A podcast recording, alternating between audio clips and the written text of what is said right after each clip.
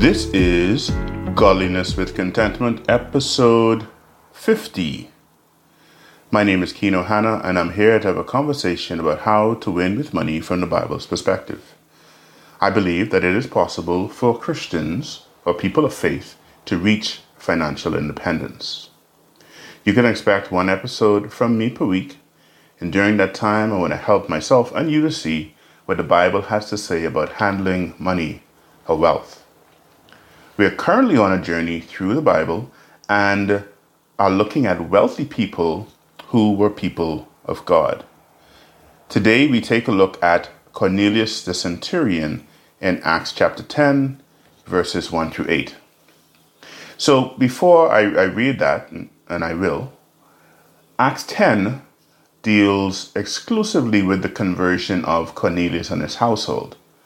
Cornelius coming into Christ would settle any issue, it should, of any issue of Gentiles coming into Christ.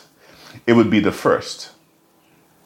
Previously, the Samaritans, partially Jews, partially Gentile, you know, they came in in Acts chapter 8.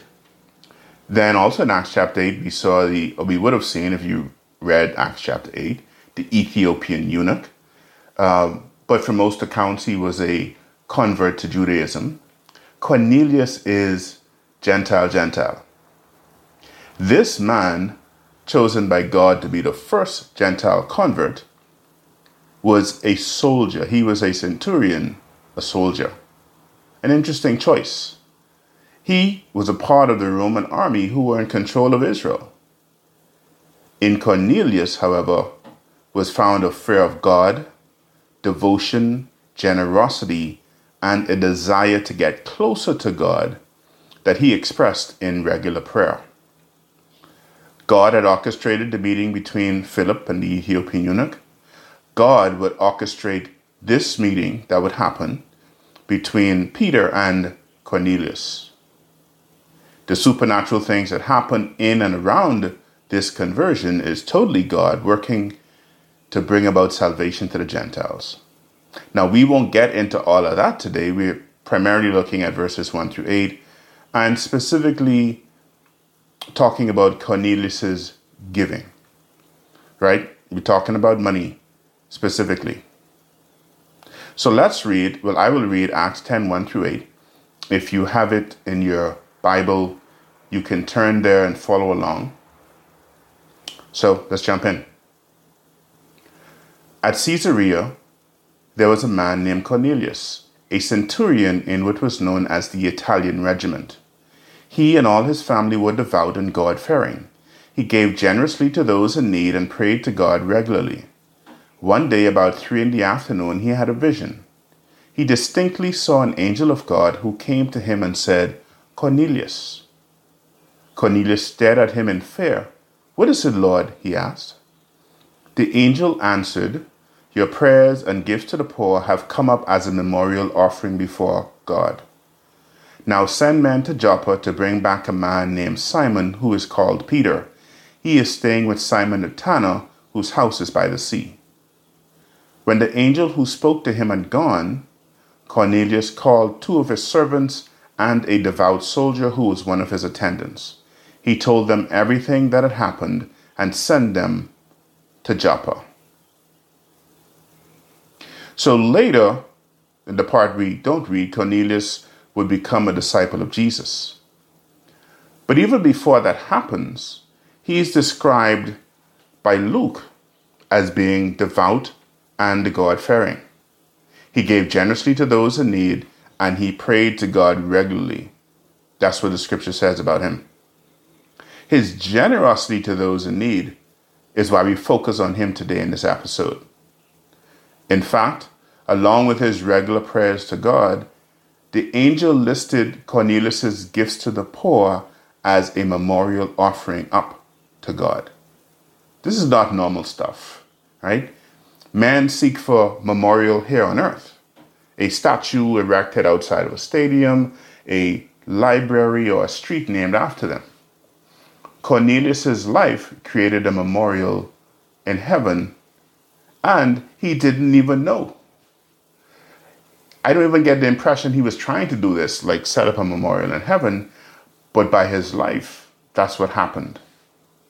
He was trying to get closer to God in prayer and serve as many as possible with his gifts to the poor.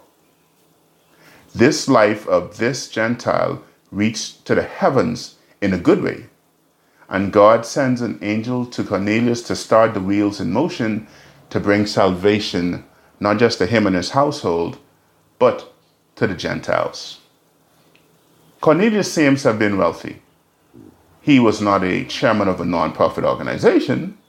He spent his own money to help the poor and needy. He decided to be generous with what he had. He saw needs and he went after them. He went after meeting them, sorry. I believe that his giving was motivated by his relationship with God. I ask today, as a believer, you listening to this episode, are you generous in your giving? But even before that, is your giving motivated by your relationship with God? One of the principles I've seen in the Bible is that when we use money the way God desires, then generosity is involved. That's, that's a part of it. And that's a principle that does not change because of the circumstances. Now, for example, you may be listening to this and saying, I don't have centurion type money, you know. Well, that's fine. You can be generous without. Let me say it again. You can be generous without plenty money. It has to do with your heart, not the size of your wallet. And then you may be saying, if I give from what I have, then I'll have less. Yeah, sounds reasonable. But what does the Bible say? The scripture tells us uh, in 2 Corinthians 9 10 through 11, I'll read that. Now, he who supplies seed to the sower and bread for food will also supply and increase your store of seed and will enlarge the harvest of your righteousness. You will be enriched in every way so that you can be generous on every occasion. And through us, your generosity will result in thanksgiving to God. So Paul tells the Corinthians that God will bless them, and He has blessed them so that they can be generous. But it's exactly the same for us today. God will bless you, and He has already blessed you, and He wants you to be generous.